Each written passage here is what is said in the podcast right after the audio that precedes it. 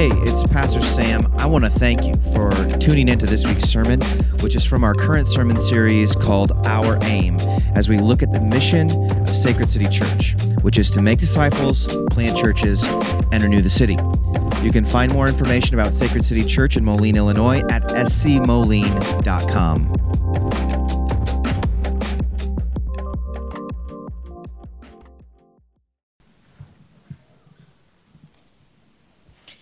Hear the word of the Lord from Nehemiah 4 1 through 14. Now, when Sanballat heard that they were building the wall, he was angry and greatly enraged, and he jeered at the Jews. And he said in the presence of his brothers and of the army of Samaria, What are these feeble Jews doing? Will they restore it for themselves? Will they sacrifice? Will they finish up in a day? Will they revive the stones out of the heaps of rubbish and burned ones at that? Tobiah the Ammonite was beside him, and he said, Yes, what they are building. If a fox goes up on it, he will break down their stone wall. Hear, O God, for we are despised. Turn back their taunt on their own heads, and give them up to be plundered in a land where they are captives. Do not cover their guilt, and let not their sin be blotted out by your sight, from your sight, for they have provoked you to anger in the presence of the builders. So we built the wall, and all the wall was joined together to half its height, for the people had a mind to work. But when Sanballat and Tobiah and the Arabs and the Ammonites and the Ashdodites heard that they were repairing of the walls of Jerusalem was going forward, and that the breaches were beginning to be crossed, they were very angry, and they all plotted together to come and fight against Jerusalem and to cause confusion in it. And we prayed to our God and set a guard as a protection against them day and night. In Judah it was said, The strength of those who bear the burdens is failing. There is too much rubble. By ourselves we will not be able to rebuild the wall. And our enemies said, They will not know or see till we come among them and kill them and stop the work. At that time, the Jews who lived near them came from all directions and said to us ten times, You must return to us. So, in the lowest parts of the space behind the wall, in open places, I stationed the people by their clans, with their swords, their spears, and their bows. And I looked and arose and said to the nobles and to the officials and to the rest of the people, Do not be afraid of them.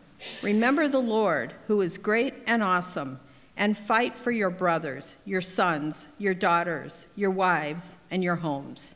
This is the word of the Lord. Um, I've been thinking about making some changes around here at Sacred City. Uh, some, nothing big, um, but you, you, know, in baseball, it's October. Uh, baseball, the, the, the Major League Baseball postseason's underway. If you like baseball, you're into that. Not, not so much for me. But one of the things that they got going on in baseball is they've got walk up music. So when the batter's going up to the plate, they've got this music that plays, fills the stadium. It's like, it's kind of like hype music. Do you know what I'm talking about? Yeah, okay. So, like, I'm thinking about doing that as I come up to preach my sermons, okay?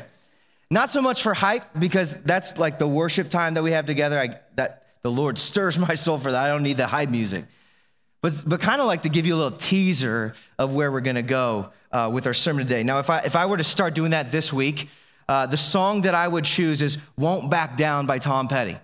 Um, because I think that that song captures the attitude, the spirit of Nehemiah in, in Nehemiah chapter 4, verses 1 through 14. Now, what we've been seeing throughout the ser- sermon series, we're calling Rebuilding the Ruins, is that God has called Nehemiah to do just that thing, to go back to his homeland of Jerusalem, to rebuild the ruins. Now, uh, decades before this, King Nebuchadnezzar, Babylonian king, came, swept through, destroyed the temple, ruined the homes, destroyed the city walls, just left the city in shambles.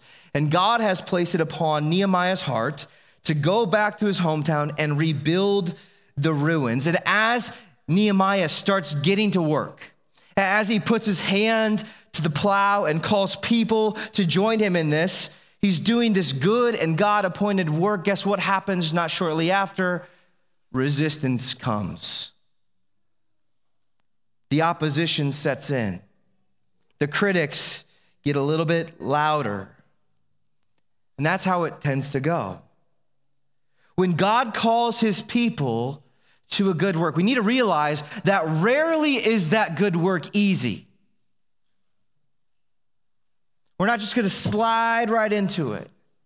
There's gonna be difficulty and challenge. There's a, there's a, a, a hardness to the task. But, but on top of the difficulty of the ta- task is this the reality is that we will face opposition as we set out to do hard things for Jesus. Now, this is true of church plants. It's true of building Christian schools and nonprofits. It's true of building a godly home. It's true of doing business in a society and a culture that is plagued by darkness. And, and it's true of, of godly Christians wanting to put their foot into the political sphere. Resistance will always come. It's not a matter of if, but when and what intensity. What Nehemiah shows us here in chapter 4 is where this resistance tends to come from. And as he shows us where it comes from, what he, he wants to help us see is the tactics of kingdom resistance. And Nehemiah gives us an incredible example here, an example that we need to follow today. Rather than caving, Nehemiah shows us how to remain faithful under fire. So that by God's grace and by God's provision, that we can see the kingdom of heaven, that we can see God's mission advance right here in our midst, right here in the Quad Cities and far beyond. And so I, I, want to invite you into that with us this morning. If you want to grab your Bible, I hope you brought your Bible today. Grab it, open it up, Gold Star if you did bring it. Otherwise, there's a Pew Bible in front of you. The words will be back on the screen here. Now, typically we go verse by verse through chapters of the Bible. Um, last week we, it was a little bit different. We just had a bunch of names. So we didn't quite do that and get back to it this week. We're going to go verse by verse uh, through these 14 verses and see what is going on in this story. So here we are, Nehemiah chapter 4, verse 1. Now, when Sanballat heard that we were building the wall, he was angry and greatly enraged, and he jeered at the Jews.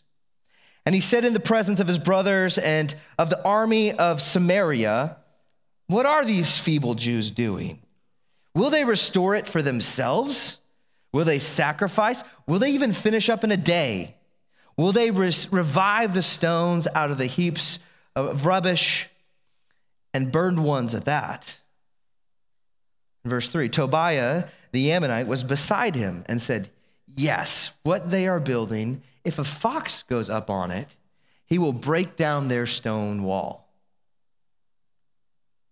Now, to get to this moment in time, we have to see what's going on. So, first, God gave Nehemiah this vision to go back home in chapter one. Chapter two, Nehemiah casts this vision when he sees the destruction of Jerusalem. He casts a vision to the people of Jerusalem, says, We cannot carry on like this. We have to do something about the condition of our city. And what we see is an overwhelming response from the people of God, where they, they hear the vision, they catch the vision, they rise up, and they begin to rebuild. They say, Let us strengthen the, our hands for this good work set before us. Now, last week we saw in chapter three the division of labor that took place. We saw families, family units working together to contribute to the mission of God. But as they do this, it's not long before their enthusiasm, which was overwhelming, might I add, is met by opposition. Now, opposition is not anything new in this story. If you go back to the beginning of the story in, in Ezra, uh, we saw that was very much a part of, of Ezra's journey, well, Zerubbabel and then Ezra's journey as they're trying to rebuild the altar and to the temple and start building their homes. We saw that in Ezra chapter 4. And then again, we see a glimpse of it in Nehemiah chapter 2 as, as Nehemiah lands there in Jerusalem. And in fact, the, the people that we see opposing Nehemiah in chapter 2 are the same people that we see here opposing Nehemiah in chapter 4. They're given a name. These are real people that are critical of what's going on. We see this, this guy named Sanballat, who's a Samaritan. We see Tobiah, who's an Ammonite. Uh, in chapter two of Nehemiah, this guy named Geshem, who's an Arab, uh, he's mentioned and, and he implied here again. And what we see that is through this time is that they have been recruiting other uh, people with, with critical voices. We see this with, with uh, Sanballat. He, he's saying in the presence of his brothers and the army of Samaria, he's, he's bringing his critical spirit and, and trying to, uh, like a virus, make it spread through those people who's, he's interacting with. And what we see that it's, it's pretty effective, actually. It's strange how a critical word can oftentimes take root and spread much faster than an encouraging word. And as he goes about sharing his opinions about what's going on with the wall in Jerusalem, we see more people coming on board. In verse 7, it points to the fact that there are Ashdodites who join in and do not approve of what's going on in, in Jerusalem. Now, if you're not familiar with Middle Eastern geography, which I would guess most of us are not necessarily, um, but all of these people, the Samaritans, the Ammonites, the Arabs, the Ashdodites, are all geographical neighbors of the people of Jerusalem. And so, what we're seeing is that this, this opposition that the Jews are facing is an external, non Jewish opposition. God's people are stationed on an island in a sea of adversaries north, south, east, west, all over the place. And what we see here is an example of the unifying power of a common enemy. Right? These guys, the thing that brings them together is that they don't like what's going on in Jerusalem. Now, we saw previously in chapter two that the tactics of the opposition. In, in chapter two, um, Sanballat and, and others tried using political threats. They, they accused Nehemiah and his uh, comrades of resisting, of rebelling against the king. Now, of course, that threat didn't work because they had the papers to prove that the king was on their side. He was endorsing this work of, of rebuilding. And so they got to work. They didn't let the opposition, that, that first little that first little jab didn't stop them. They get to work and start building. And as they start building, the, the, the stones are piling up. The wall is, is not just a rubble heap anymore, it's starting to take the, the shape of a wall. And Sanballat and Tobiah and, and the others, they see this activity and it has a powerful grip on them. We're told in verse 1 that Sanballat was angry and greatly enraged. And what he does, out of this anger and, and rage, he, he launches a smear campaign. He, he begins to take his criticisms to the public sphere. It's, it's public ridicule. Uh, in our day, it'd be somebody going on the internet, living, leaving a nasty Yelp review or, or blasting somebody on the internet like that. It's a smear campaign that's not meant to be defended. They're throwing shade. He's, he's, he's accusing them of being incapable, incompetent. You guys are wimps. You've got shoddy work. Tobiah's like, it's so shoddy that if even a little fox were to run up there, the whole thing's just going to fall apart. So they're wagging their fingers at the Jews, saying, You guys are a bunch of fools. These jeers and insults aren't just circulating uh, among the neighbors. These jeers, these insults, this ridicule is meant to land on the ears of the Jews. That they're trying to get in their heads. Now, verse 4 indicates that, that it actually works, that people, the people of Jerusalem, are hearing this negative stuff that's being said about them. Nehemiah is aware of the criticisms and the insults. Now, we all know that words can be a powerful deterrent, right? Words, words jab. Words, words punch hard, and, and sometimes it can knock the wind out of us. A dissenting voice can stop you in your tracks and get you to question everything. Whether it's about a major life decision, the kind of lifestyle that you choose to live, or even like something as silly as an outfit or the kind of music that you put on the radio. Right? Those, those jabs, those dissenting voices can stop you and get you to question everything, but, but sometimes it takes even less than an outright dissenting voice. It could simply be a lack of affirmation. It could be an off color comment that could be taken one way or the other, but you certainly hear it and you take it this way. Or even an unenthusiastic affirmation. Right? Date night comes. How do I look, babe? The guy's like in his phone. Yeah, you look great. Back to the closet. You know, that's how it goes. Now, I have a real life example of this. Uh, back in our first home uh, in Rock Island, we, uh, we had this cute little house. We loved it, started our family. And um, I had this neighbor who was really nosy. He just always had an opinion. Nice guy, but he tried to avoid him a little bit. And one day he came over. I was doing yard work, and I like doing yard work. And he's like, "Oh, hey, yeah, things are looking good." He's like, "You know, are you uh, you planning on leaving those weeds in your grass?" Now, I grew up on a farm, and so if it was green, it counted as grass. That's just kind of what it was. All right, you mow it down all the same. But that guy's little criticism of what was going on in my yard led to me taking out a spade, pinpointing my wife's losing it over here. Pinpointing every little patch uh, of these crisscross grass weeds that I thought was grass, but he obviously didn't. Excavated them. So at, one point, I have patches of dirt just spread throughout my yard, and I seeded it and all that stuff. But here's the kicker, guys. You ever seen that Google Earth car that drives around? Yeah. It captured my yard in that pristine, patchy, thing. So this guy's criticism of my yard has been enshrined on the internet. Hopefully they've put up new new photos since then. I think they updated, but that was just one of those moments where that little criticism, it wasn't even criticism, it was just a question. Hey, you gonna leave those weeds in your yard? Caused me to act like a crazy person. Because it's easy, it's easy to get rattled by the critic. It is, right? It's, it's so easy, in fact, to, to let that one voice be so loud in your life that it can stop you in your tracks.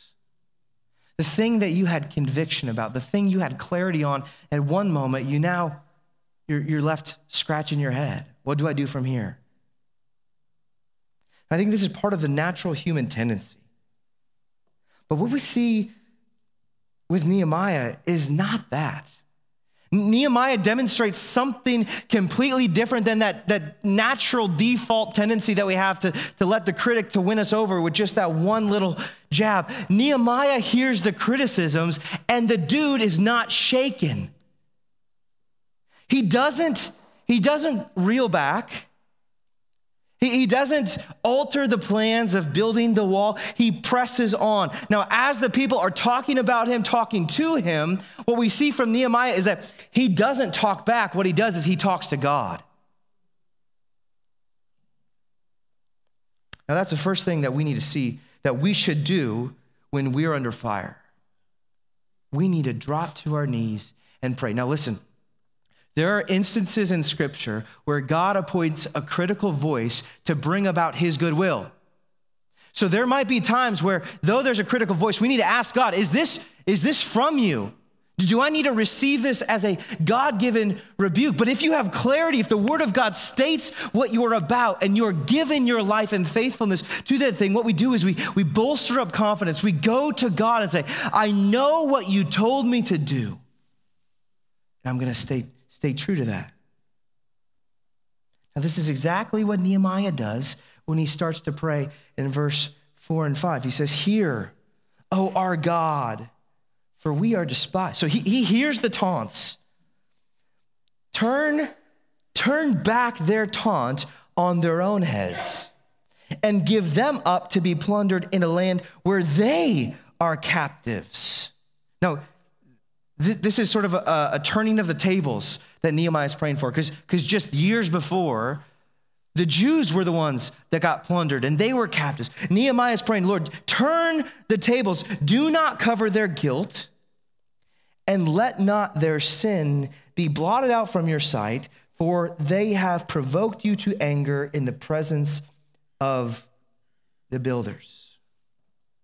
Now, that is a high octane, high octane prayer. That, that is a prayer that is in the vein of the imprecatory Psalms, the Psalms where you read them and you wonder, can that dude say that? Is that okay? Is that Christianly of him to pray that for his enemies? Because what Nehemiah is asking for right now is, is God to act justly. That God would bring judgment upon his enemies, that the, the tra- tables would be turned, that, that they would pay for their own sin. This is, this is, this is strong language, right?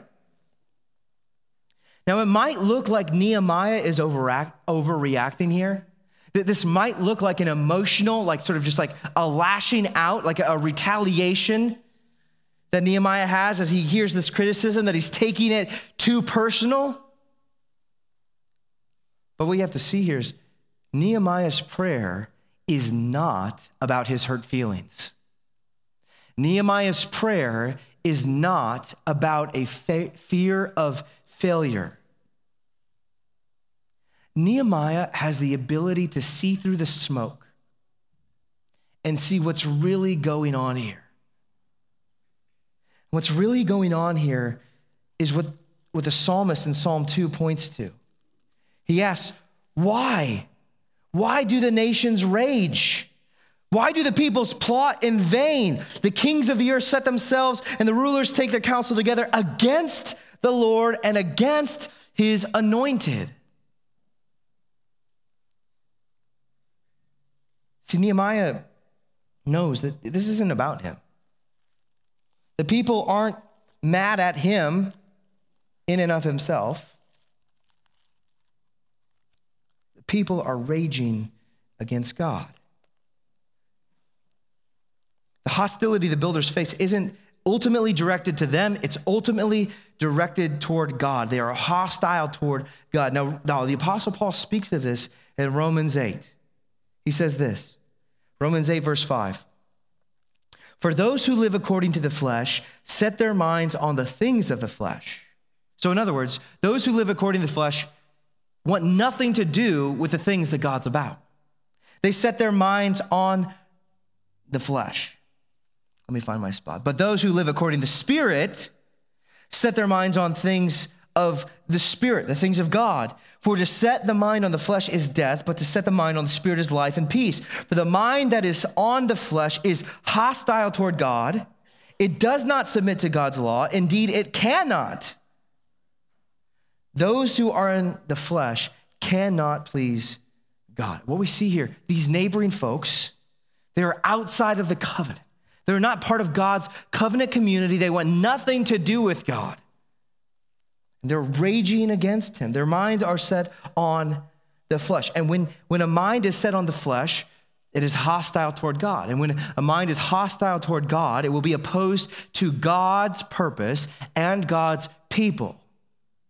See, this is why uh, persecution has been a, a very relevant factor in the life of the church throughout the world. And we've had it decent in, in previous centuries. It's getting more and more difficult to be a faithful Christian in this cultural moment, but there are places in North Korea, in China, and go to the South America, there are places that is painfully difficult to be a Christian because there are enemies of God who are opposed to God, opposed to God's purpose, and opposed to God's people. Now, Nehemiah doesn't take it personally, but God does. God is personally offended by this, by the raging of the nations. Now, go back to Nehemiah here. You see this at the end of the prayer. Nehemiah explains why he is praying this way. At the end of verse 5, he says, For they, the nations, have provoked you to anger in the presence of the builders. So, certainly, the builders are catching some flack here, but ultimately, the hostility is directed toward God, and it's greatly angering God.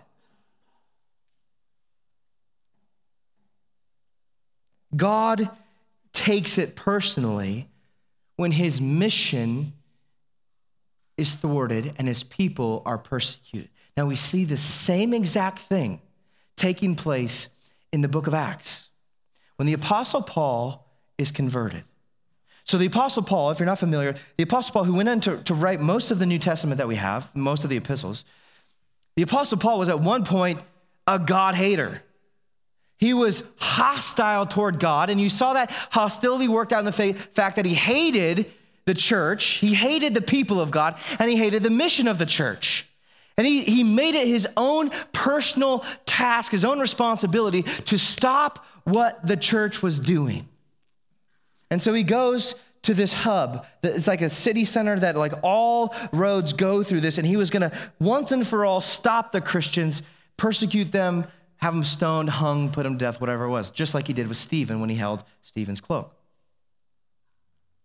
And as Paul is on his way to set up post there, the Lord, the resurrected Jesus, meets him, strikes him down, blinds him. He says, Paul, why are you persecuting me? He's like, wait, I don't even know who you are. Talking to the resurrected, I don't even know who you are. Well, Jesus takes it personally. When Paul is persecuting the church, his people, persecuting the mission, Jesus takes that personally. So personally, he says, Why are you persecuting me? Not the church. Jesus says, Why are you persecuting me? It's because God is wrapped up in his mission, God is wrapped up in his people. This is why Nehemiah has the confidence to pray this prayer. And so he prays this prayer, and guess what? He presses on with the mission. He drops to his knees in prayer and says, All right, amen, time to go. That and we see this in verse 6.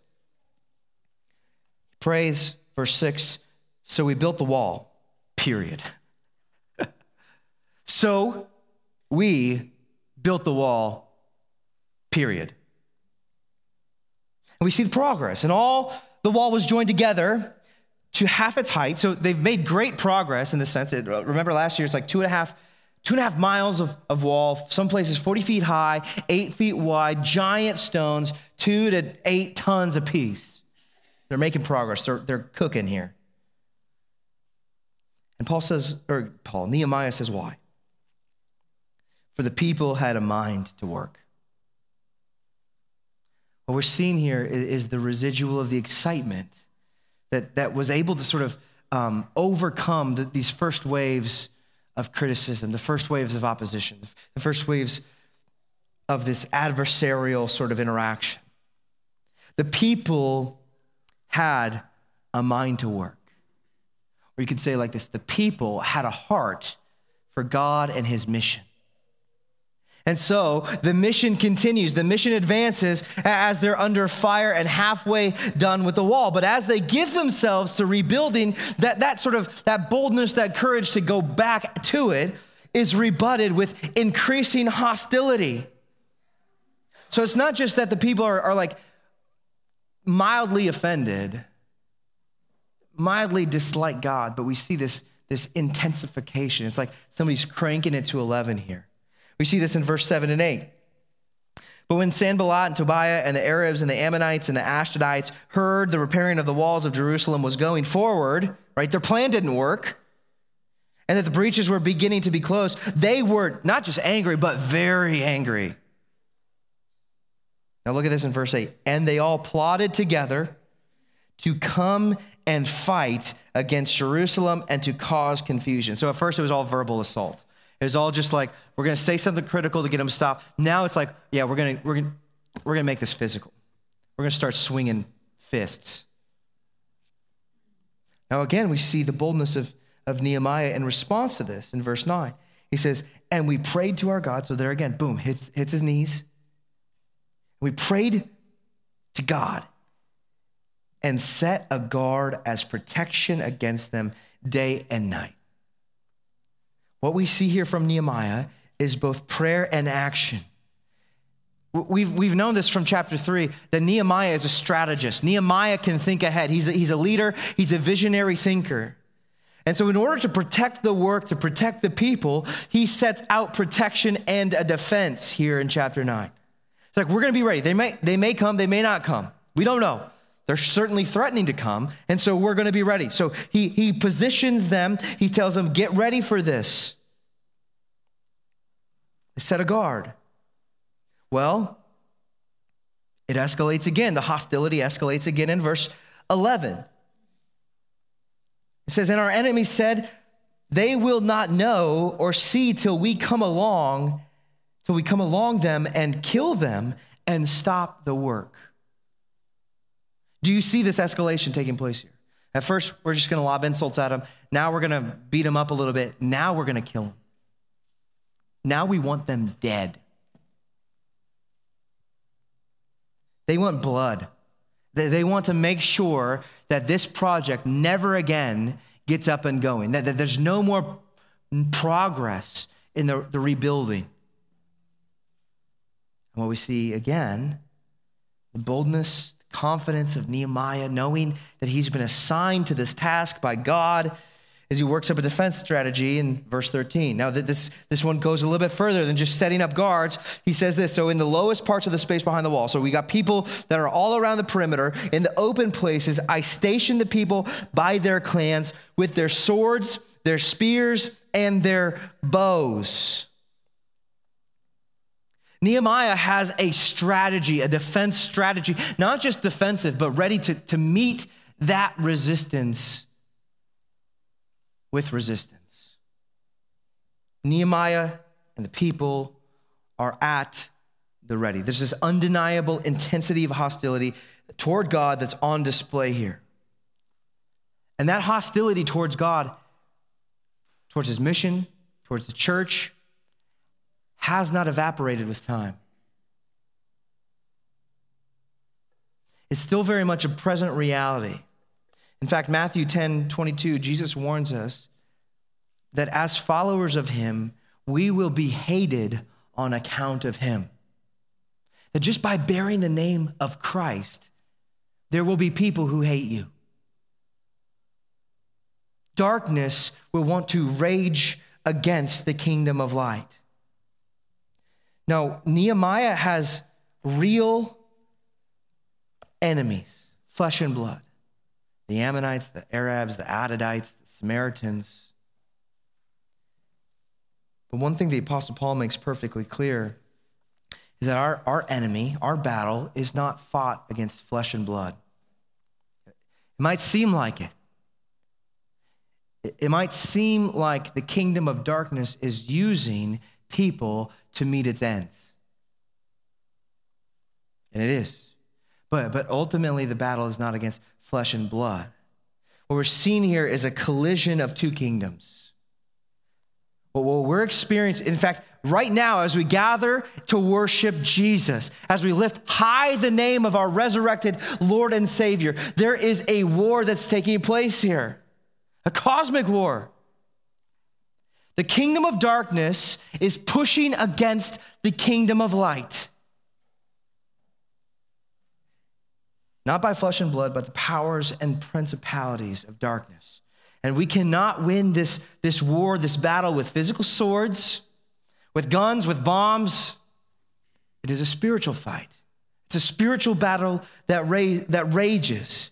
And what Paul tells us in Ephesians chapter 6 is that, that to fight this spiritual battle, we need spiritual armor that we must put on the armor of God. He says this in, in 6, Ephesians 6, verse 10. Finally, be strong in the Lord in the strength of his might.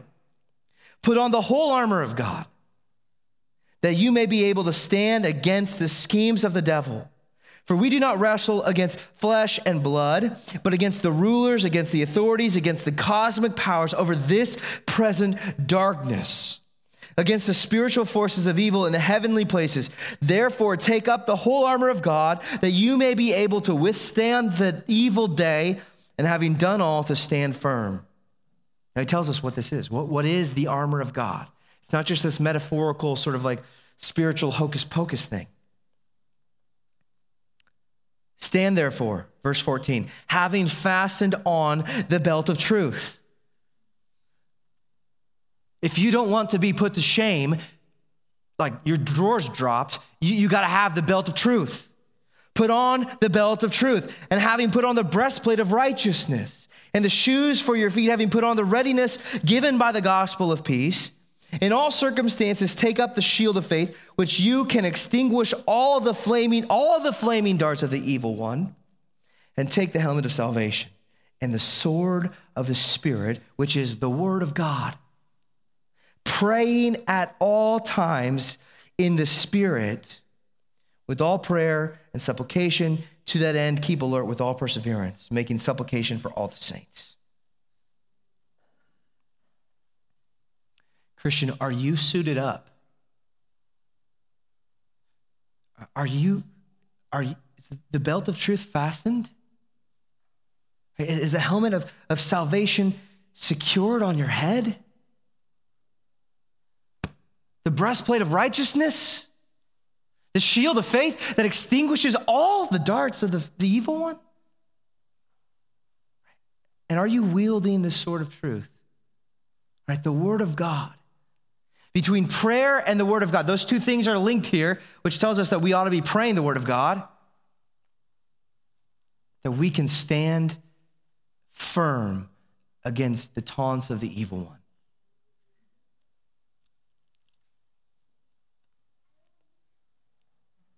We are called to rise up, church.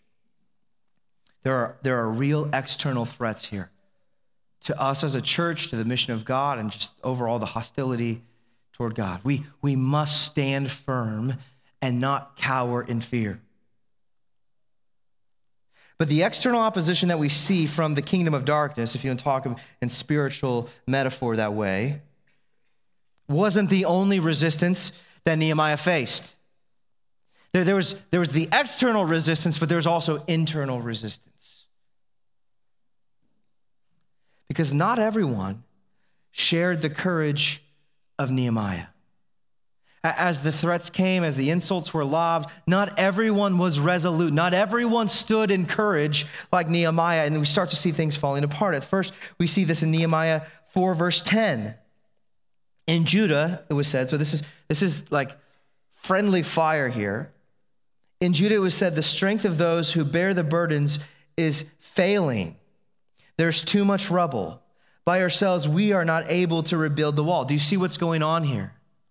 The accusations of the external opposition has infiltrated its way into the internal cohort of workers. That They're starting to, to, to, have those lies embedded in their, their heads, their hearts, and they're starting to believe them. Say, I don't know if we can do this. This is too, too big. We're, our strength is failing. Those murmurs of imminent failure have breached the builders. And now they're starting to think like they're enemies. Now, this, this too escalates and this, this wondering of can we do it, can we pull through, turns into incessant calls for waving the white flag. You see this in verse 12. At the time, the Jews who lived near them came from all directions and said to us 10 times. They said repeatedly, You must return to us. What are they saying? Guys, you got to knock it off. You're causing too much of a scene. People clearly don't like what you got going on here. You need to just wave the white flag, tuck your tail between your leg, and just kind of scoot along. And maybe you'll get, get away with your life. Now, what is going on here? What's going on inside the, the camp of Israel? What we're seeing here is a failure of nerve.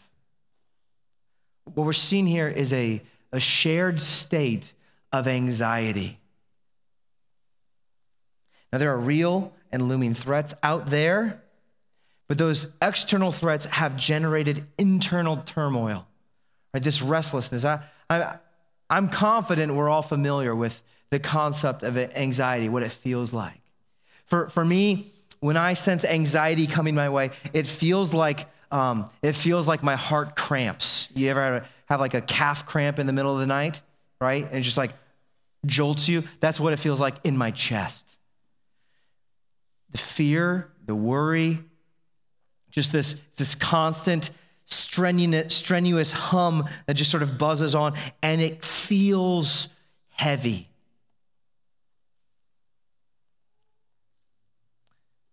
It's no wonder why it can cause heads to droop and knees to buckle. And if left there for too long, can leave people leaving the mission behind. Shared anxiety. So it's one thing if anxiety is, is isolated just to me, but if we've got a group of people who share the same anxiety, then anxiety is a powerful force to be reckoned with. It's dominant and crushing. And if unchecked, this anxiety can de- derail kingdom advance like this. But where does this anxiety come from? What, what, what causes it? What's the source of this anxiety? Now, it's not merely the fact that there are external threats out there. I mean, that, that sort of is like the billows that sort of takes that little flame and the flicker and turns into a massive flame. And that, that's part of the equation. But the thing that causes this underlying anxiety is a doubt that God is faithful through life's joys and life's trials. It comes down to a distrust that God is who he says he is, and God will do what he says he will do. It's a matter of forgetting what God has said in the light is still true in the dark. See, that's the thing that allows that anxiety to just sort of simmer and bubble up and then certainly boil over. Now, it all revolves around a fear of what people are going to think and say about me or what they'll do to me. That, that's, that's the fear that's driving the, the, the people from the land of, of Judah to come in and say, You guys got to knock it off. They're afraid of what's going to happen to them. Now, in our day and age, to remain a, a true and faithful Christian, adhering to the Word of God in its fullness, not picking and choosing, not twisting the Word of God to get at what we want it to say, but to take the Word of God as it's laid out for us plainly and to live by that, the culture is going to look at us and say, We're intolerant.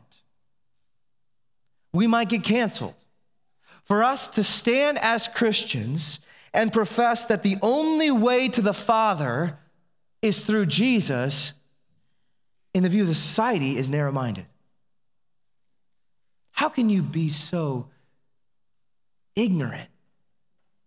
Right? Or, or if you want to adhere to the fact that since the beginning of creation, marriage has been and always will be one man and one woman in covenant marriage for life. oh, well, the times have changed and God's changed his mind. No, he hasn't. God is the same today as he was then. To be anything other than that would make God a liar. To say that Jesus is not just Lord over the church, but Lord over the cosmos. See, you, you hold to these biblical teachings and you are going to cause an, an offense. Truth does that. Truth is offensive to a culture that is hostile towards God. And we, when we let that fear of, of being labeled as bigots or prudes or narrow minded or whatever, when we let that fear run our lives, what's going to happen is we're going to run away from the mission. If we want to run away from the mission, we're running away from God. rather than walking by faith in certainty of God being who he says he is, we start to cower in fear.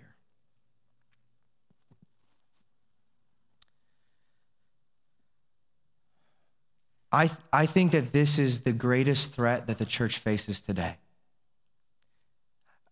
There, there are great powers outside of the church that, that are working against the kingdom of darkness is throwing punches left and right. But I think the thing that will neutralize, render the church useless is this if we allow this, this sort of uh, chronic anxiety to just carry us through all of life. If the church is going to rise up into our God giving calling, to, to step up into the glory and power in which we've been called to, we need to learn to speak to our anxiety rather than let our anxiety boss us around. This is why Jesus inv- invites us to cast our anxieties upon Him, to take them to Jesus. Jesus has a word for them, He'll tell him what's up. We need to learn to speak to our anxieties and rather than letting our anxieties boss us around. And that's exactly what Nehemiah does in verse 14.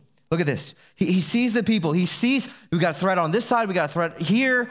He sees what's going on. And in verse 14, and I looked and I rose and said to the nobles and to the officials and to the rest of the people. Now, this passage here, um, one commentator says this when, when he when Nehemiah says, and I look and I rose, he says, I look and I saw the anxiety of the people. I, I saw this, this simmering buzz of fear and cowardice. He looked and he saw them, and he said to this, said this to them. He said, Do not be afraid of them. Remember the Lord who is great and awesome, and fight for your brothers, your sons, your daughters, your wives, and your homes. You know what Nehemiah does here? He takes the anxieties of the people, he takes the opposition from the outsiders, he lumps them together, and he stacks them against God. Do not be afraid of them. Remember the Lord who is great and awesome. The, the, the, King James Version says, Remember the Lord who is great and terrible. Now, what, what is Nehemiah getting at here? Nehemiah is pointing to the reality that God is far more glorious, way more weighty than anything that humanity, the kingdom of darkness, can pile up. He reminds the people of God's greatness and power and justice. And he helps us see that the reason why we fear people, the reason why we want to cower and, and, back down and let our anxiety drive us away is because we are not seeing God for who he is.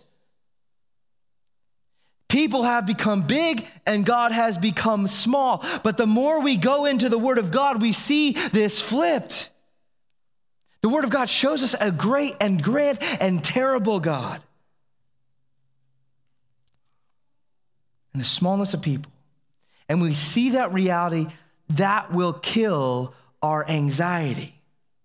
See, this is what Jesus says um, back in Matthew 10, verse 28. He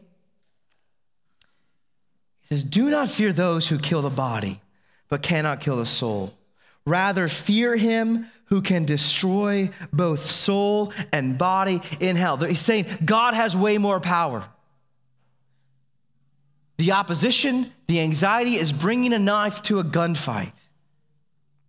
And so, what he tells us is that we do not need to fear them because with we have, when we fear God rightly, as, as is the beginning of wisdom, we are enabled to live courageously. Now, there, there are two kinds of fear here that, that we need to identify here and help, help sort of parcel out a little bit. First is is fear of God in the sense that He is. Like the prayer that was prayed earlier, that, that justice would come, that God's wrath would be expressed.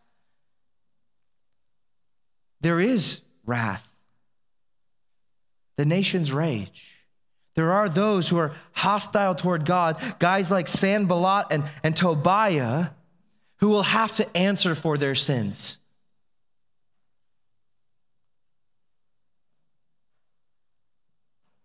And until Christ came, we were among them. But for those who are in Christ, those who trust Jesus, this judgment, this, this wrath has already been issued. The, the, the, cup of, of wrath has been poured out upon Christ there on the cross. So we don't have to deal with our sins the way that, that Nehemiah prays that his enemies would. But Jesus absorbed that for us through his death on the cross. That we are then forgiven and blessed and upheld by the God of justice, who's also a God of mercy. But seeing God in his might and power do such a wonderful thing like that generates in us a reverence, a reverence that doesn't compromise the justice, the holiness, the power of God, but reveres it for what it is. This is the kind of fear that Christians should operate in. We see God rightly. And as we see God rightly, what we can see is that God is for us, not against us. In fact, the way that we know that is that, G- that God did not withhold his own son, but gave him generously on our behalf. And if God is for us, who can be against us? If God is glorious, what can wage war on him? We're told no weapon formed against him will prosper. Now, that doesn't stop Satan. That doesn't stop the kingdom of darkness from swinging punches. We know that because Satan tried his hardest with Jesus on the cross. See, the, the, the, spirit of hostility that we saw in the adversaries is what Satan was trying to do. He's trying to kill Jesus, snuff him out, stop this kingdom advancement. And for three days, it looked like it won, he won. But on the third day, Christ was raised by the power of God. There's resurrection power that overcomes the darkness. See, that's the only kind of power that can overcome the darkness. It's not a political power, it's not simply right legislation. There has to be resurrection power. And if God has raised Christ, he promises that he will raise us too. But not only that, we're told that the power of God that raised Christ from the dead is now at work in us at this moment. See, church, this is where our courage comes from. This isn't a self generated thing. This isn't like a, a hype session. This is the power of God being implanted in us to give ourselves to the work that God has called us to.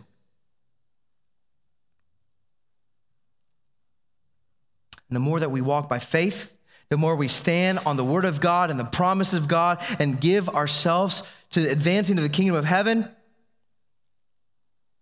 the world is going to swing back. Darkness is going to try to stop it.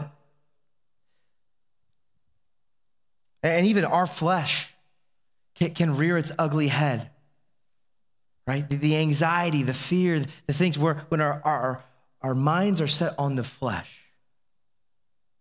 But God is at work in us through his resurrection power to sanctify us and to send us back out on his mission so that we would not stall out as we face opposition, but press on.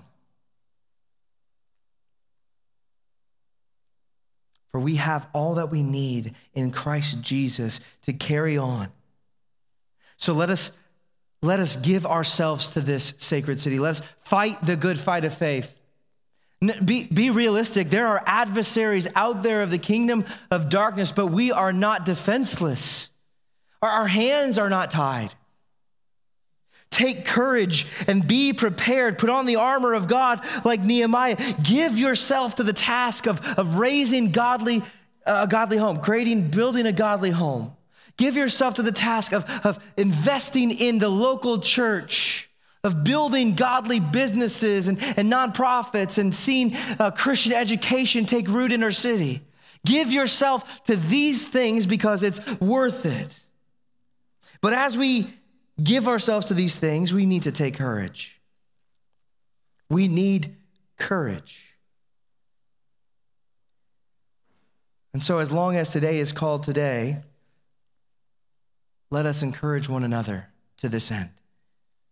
The work is hard, the work is opposed, but glory awaits those who are steadfast.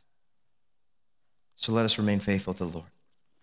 Father, we thank you that you have shown us uh, what steadfastness looks like in your Son, that you have taught us what it looks like to live a righteous and blameless life under fire. You've shown us what it looks like to advance the kingdom of heaven, to wage the war that is uh, around us. Lord, help us to step into this in fullness of courage. We pray, Lord, against the flesh that wants us to sort of back out of this, to, to let the anxiety win. We pray against the enemy who hates us, hates the fact that the church is gathered right now under the name of Jesus and is going to swing punches left and right. We pray for steadfastness and courage and faithfulness, that we would not lose sight of the mission that you've called us to, Lord. And we, we trust that every step of the way, your spirit is ministering to us, giving us what we need to glorify you. And so, just like the Israelites, we pray, Lord, strengthen our hands for this good work. Give us prosperity by your grace for your glory. It's in Christ's name we pray. Amen.